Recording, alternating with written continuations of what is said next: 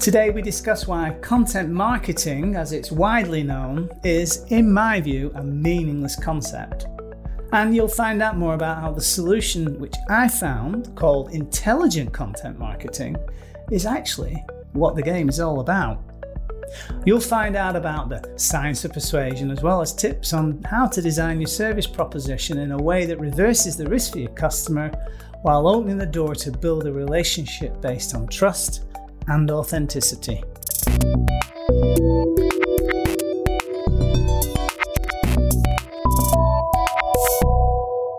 You're listening to Digital Bacon FM. Yes, Pilot with Magic taking us back to the 70s, talking about magic. The marketing maestro Stephen Barnes on the line, all the way from Hong Kong. Good morning. A very good afternoon to you, Mr. Black. Yes, we do have six hours between us and 20 years in technology, I'm afraid. Uh, and the formal education, too, if I'm not. uh, now we're talking about the differences the between thereof. us. Oh, yeah, the benefits thereof, indeed. Yes, today, an interesting subject. You are going to take content marketing and turn it on its head. Uh, well, you might say that, I suppose. Um, well, when um, one says it's a I've, fallacy, it's a terrifying statement. Well, okay. So the thing is this, right? Um, with the advent of the connection economy, um, the world's marketeers came to understand that uh, industrial economy marketing no longer works properly. So uh, there was uh, a very clever guy in the US called Joe Pulizzi, who I've got a, the utmost respect for. Um, essentially came to the conclusion that you could use, let's say, content, so to speak, as a tool or a technique, publishing on the internet to, in a sense, create new relationships and then generate sales. Mm. Um, and out of that essential idea uh, sprung the well, the whole sort of future of marketing, as it were, according to you know Joe Pulizzi and um, the other um, emerging thought leaders in this space uh, from um, what 10, 15 years ago. Uh, basically, I'd no, putting forward the notion that uh, you could publish a piece of content, stick it on the internet, find some way to attract somebody to that uh, piece of content. That would then form the genesis of a, of a relationship, uh, and then you could go on to expect to have uh, some sort of commercial dealings with that party. That that was the concept. Now, the problem with the whole idea of content marketing, as it's now sort of come to be understood all these years later is that really there's no common definition of the word content. Uh, and there's certainly no value to the phrase content marketing if you look at the uh, well understood definition of marketing put forward by uh, a gentleman called Philip Kotler, who um, is renowned as being, you know, the world's foremost marketing expert. He's a professor professor in this stuff at Chicago University, I believe, mm. uh, and he's written a book. He wrote a book a long time ago called Kotler on Marketing, and that became the sort of the Bible of marketing, even before the notion of so-called content marketing became a twinkle in Joe Pulizzi's eye. Um, so now then, understanding that, if you take a good look at the word content and then good look good look at the word marketing uh, and to do that you should you know perhaps look at the wikipedia definition of content because that's the most democratic version of, uh, of a definition for something like content that i think you could reasonably expect to sort of draw down on for the purposes of, of my argument at least hmm. when you look at the word content as defined you come to understand that actually it doesn't mean anything the word content, as defined, essentially encapsulates every possible form of communication media that could possibly exist uh, on planet Earth. So when you um, when you have conversations with so-called content marketeers and they say I'm a content marketeer, um, when you seek to understand what they're talking about in terms of the word content, you realize that that actually they're not talking about anything specific that you can put your finger on to then at least have a conversation with them on equal terms. Um, by the same token, if you look at uh, Philip Kotler's definition of the word marketing um, and then stick the word content in front of it, uh, the word content adds no value whatsoever to the notion of marketing. So you take a step back and then you think, well, okay, what does this thing content marketing actually mean? Well, you know, the eye of the uh, well, beauty is in the eye of the beholder.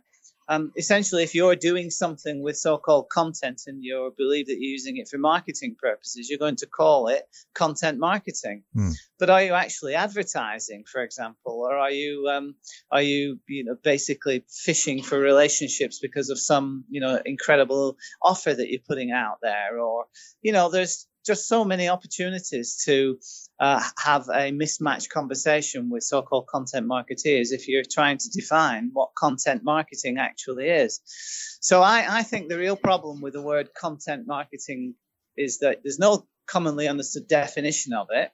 And then you take a step away from, you know, the, the, the lack of a common definition and you look at the fact that after about 15 years now, um, this notion of content marketing, so to speak, um, you know, it's been out there in the public domain and SMEs and well-established companies are all trying this thing called content marketing. But but but there has been no, you know, major league shift from the way that businesses have always marketed to this thing called content marketing um, because essentially it doesn't work. Do you, do The essential idea of content marketing doesn't work. So what you have to do is you've got to come up with something a little bit more profound than that. And you've got to come up with, as I've couched it, intelligent content marketing. All, the all, difference between so-called uh, uh, I was going to say, all you've really done is put an adjective. Does it take somebody down the road of actually understanding what it is, though? Well, it does exactly, and intelligent content marketing is fully defined. Intelligent content marketing anticipates that what you're going to do is understand that the world has changed. We no longer live in an industrial economy; we live in a connection economy. We've got u- ubiquitous connectivity. Um, it means that you can now take uh, any kind of service business, for example.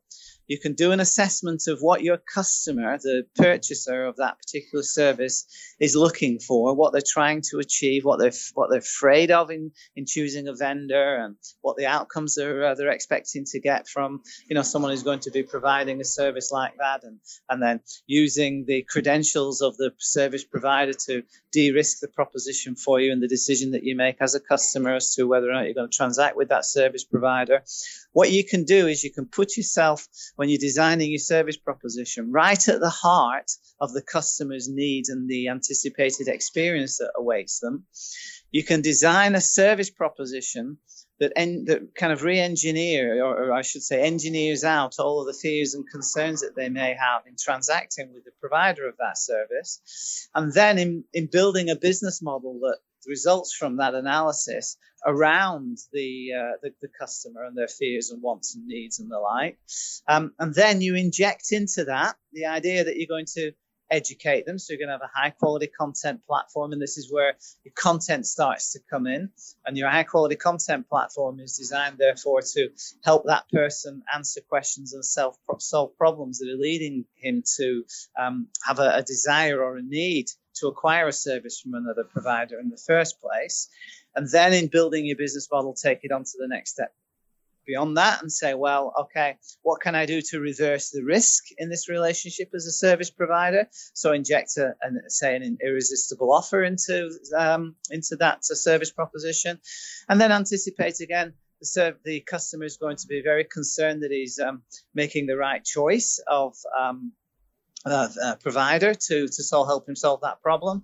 So uh, in that regard, you set up uh, the science of persuasion in your proposition, and the science of persuasion is uh, concepts that came from um, an author of a book of the same name, who essentially identified that you know human beings have got um, live in a complex world, and it's very difficult for them to make decisions based on logic. So what they do is they look for shortcuts around them to determine whether it's whether or not it's risky for them to transact with a service provider. And in that case, this is where uh, one of the secrets of the science of persuasion, which is social proof, comes in. So you gather, uh, say, testimonials and references from other customers, and you include that in your publishing activity. So you've got sort of that sort of content, um, and then you've got uh, disruptive service design that you would uh, you would uh, put together because you've got the ability to do so uh, because you're a publishing concern in the connection economy. Uh, and that means that you've got another element to your business model. So essentially what you do is you go through an exercise of, of, of designing a service model around the idea of answering questions and solving problems through a content proposition. And when divine, designing your content proposition further on beyond that, you then look to use content as your sort of uh, strategic messaging into the customer at the very last moment, which which gives them everything that they need to make you know a comfortable decision. That uh, even though they know that you know what you're good, they know that you're good at what you do because you've published content that, that clearly um, confirms that you're capable and good at what you do. Uh, but when it comes to actually then offering a service on the back of that, having created a, a, relationship through those publishing activities. You use content to strategically deliver the final messaging of your sophisticated uh, connection economy business model. And all of those elements, including stuff that we've discussed in the past, like, as I may have said, an irresistible offer, reversal of risk, uh, an idea virus, all the good stuff that, you know, you know, Seth Godin talks about, which is making a remarkable proposition.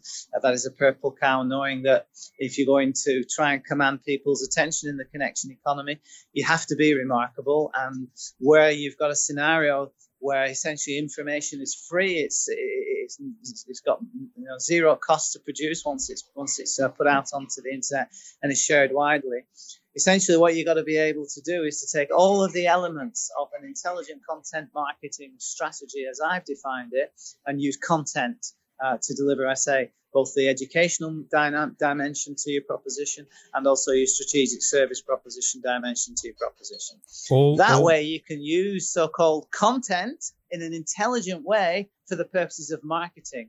Hence the idea virus, intelligent content marketing. And that's the difference, Jason, in my view, between intelligent content marketing and mere content marketing. All wrapped up in the beautiful thing called emotion. And uh, well, if you understand yeah. your customer very well, you can you can speak to that, can't you? Yeah. Now, as a as a man who lacks the benefit of a formal education, let's let's break it down and and and go and yeah. go through the history of advertising and marketing. First, there was advertising selling products, company to a mass population via the media. After that came the internet and the ability to send emails to people and direct marketing, be it putting pamphlets in post boxes or emails to somebody's inbox. After that came the creation of platforms and the creation of content to get it or to gather a tribe around you who subscribe to that content. Correct. Now, what you say? Yeah, in is, broad terms, that, that's right. You've got the seven. The seven. There's, there's a book by um, not not Joe Pulizzi, but by Robert Rose, who was his partner in crime, and I say that in you know in the politest way possible. Hmm. Um, uh, he wrote a book called Experiences, the seventh era of marketing, and he laid out the first era of marketing through to the seventh era, seventh era of marketing, which he says is, is, is experiences, and he's, he's right in that regard. Prior to that, there were there were other uh, marketing. There was the era of uh, of um, uh, of, uh, of, connections, which came out through Facebook and the like. And then prior to that, you had the marketing company era, which is where Coca Cola really came to the fore and mm. where uh, Shell. Do you remember the Tiger in Your Tank? You remember that that yep. campaign that they had in the 60s and 70s? Was that Esso know, where, or Shell? Uh, where they had to. Uh, Esso or Shell, I can't yeah. remember which one, but but there's a tiger in your tank. And then prior to that, you had things like the Mad Men, Mad Men era. Mm. And prior to that, you had the uh, the the, the um, uh, uh, what do you call it? The uh, the factory, the era of the, the, the marketing around the factory era, where you could actually get cheap products for the first time. You know, produced en masse, and uh, and the the marketers of that age were marketing or, or, or, selling the products using the marketing contention that hey we've now got a factory and so you know we can supply you cheaply and efficiently and, and all that kind of good stuff so hmm. so there's actually seven era seven eras of marketing and uh, experiences being being the most uh, uh, well the current one so to speak hmm. so yeah that that that's that's definitely occurred there has been different marketing techniques down the down the down the history of of, uh, of the industrial economy but now we're in the connection economy and it's all changed again Mm. And my my contention is that uh, there there are there's going to be the invention of gazillions of new business models that emerge as a result of the connection economy, uh, and one of those business models, I believe, will um, will be intelligent content marketing mm. rather than this thing called uh, mere content marketing. Now, you you have a, a, a, finger on the pulse of what happens in the tech world and all of that sort of stuff. So, the latest news, of course, Amazon taking a pasting. Um, and uh, the movement of let's leave, Am- uh, sorry, not Amazon, Facebook, sorry, uh, everybody leaving Facebook, uh, the movement getting stronger and stronger. Uh, I know that you have met on uh, previous occasions people that were involved with Spotify from the very beginning, and they also, being a disruptive player in the market, have now launched on the exchange and again did it in a disruptive way, saying all of the usual banks can go and bugger off. We're going to do this a different way. Um, do you think that's uh, the way of the future for all companies coming up?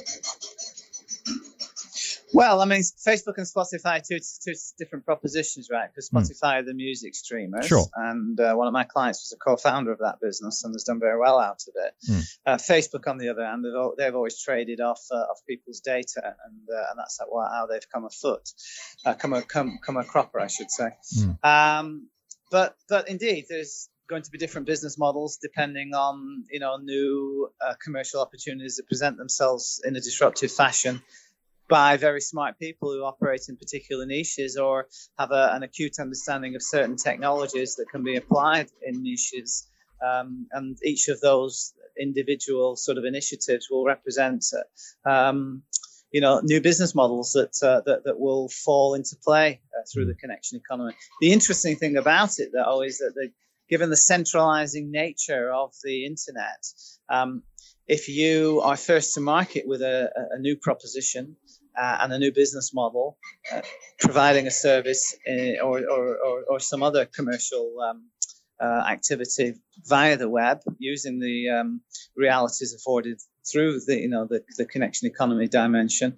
there's going to be plenty, plenty, plenty of other um, uh, new new business models that emerge that will eventually go on, I believe, to to, to drive to monopoly, mm. because uh, the the nature of the internet, if you do it in the right way, uh, will allow you to achieve pseudo monopoly status in due course. And, and and if you think about that, that that the world has sort of proven itself to be that way. Um, Uber have met uh, competition in a variety of different markets. You know, with with Lyft uh, mm. in um, in the US, particularly, yep. Grab in Southeast Asia.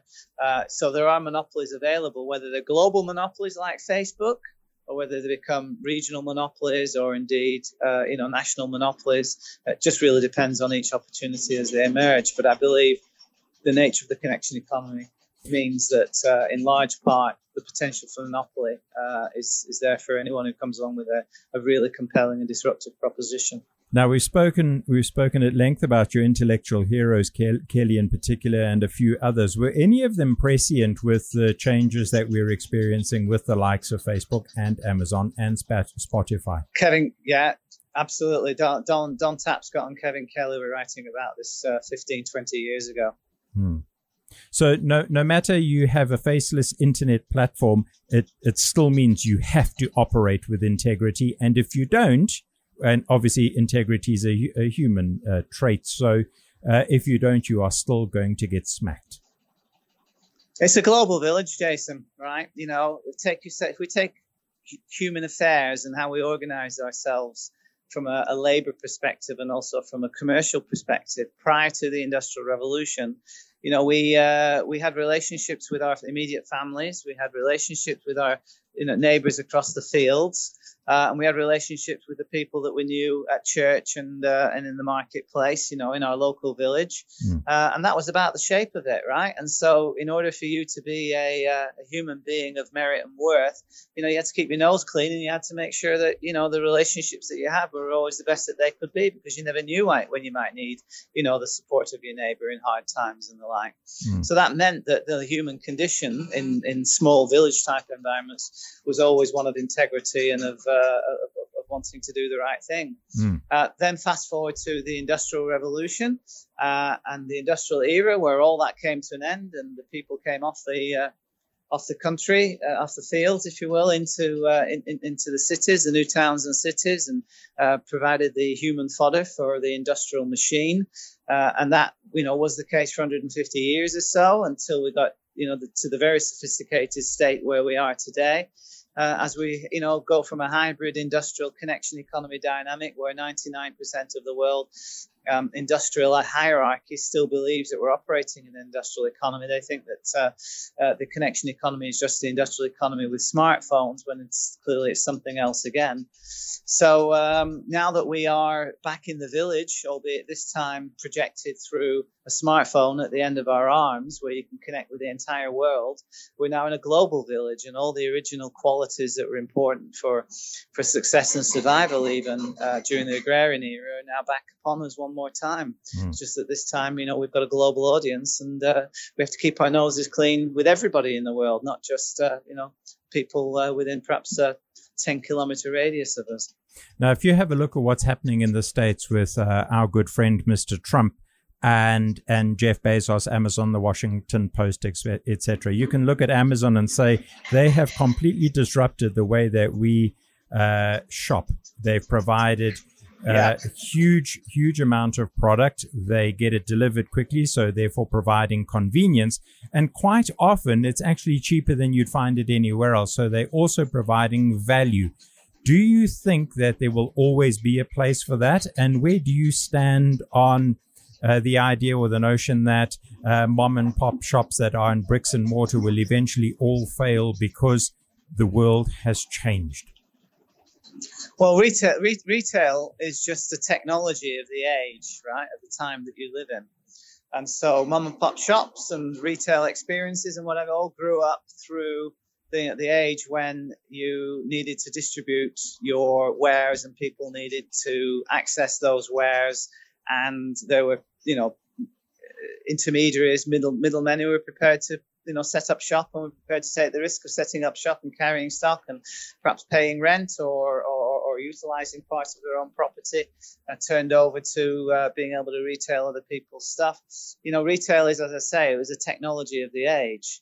Um, there's mm. always going to be a room for retail because humans like to have a shopping experience. Yeah, it's tactile. Um, but you know, I think you'll yeah, I think you'll see that uh, you know the overwhelming majority of retail in due course will end up being on the web because it's the, the fastest and easiest way to get and cheapest way to get stuff. Mm. Uh, and uh, uh you know actually going to a shop will be reserved for um, more, um, uh, you know, touchy feely type activities, like you know, heading off to your jewelry shop, local jewelry shop with your fiance when you've just gotten engaged.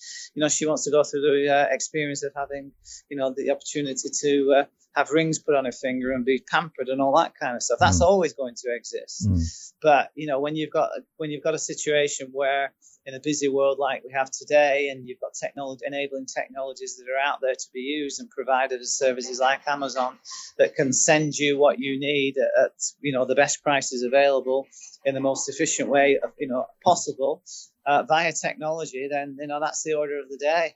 It's no no different really than. Um, the growth of supermarkets taking away the livelihood of butchers and bakers at the end of the day. You know, they all made it more, more, all part of the same yeah, made it convenient. All you go to one of the place. same continuum. Yeah. Um, okay. Thanks very much, Stephen. We will catch up on air again next Friday. Digital Bacon FM. I hope the importance of intelligent content marketing is clearer now in your mind. So join us in the next podcast, which will be about experts, just like you, and how they can monetize their expertise.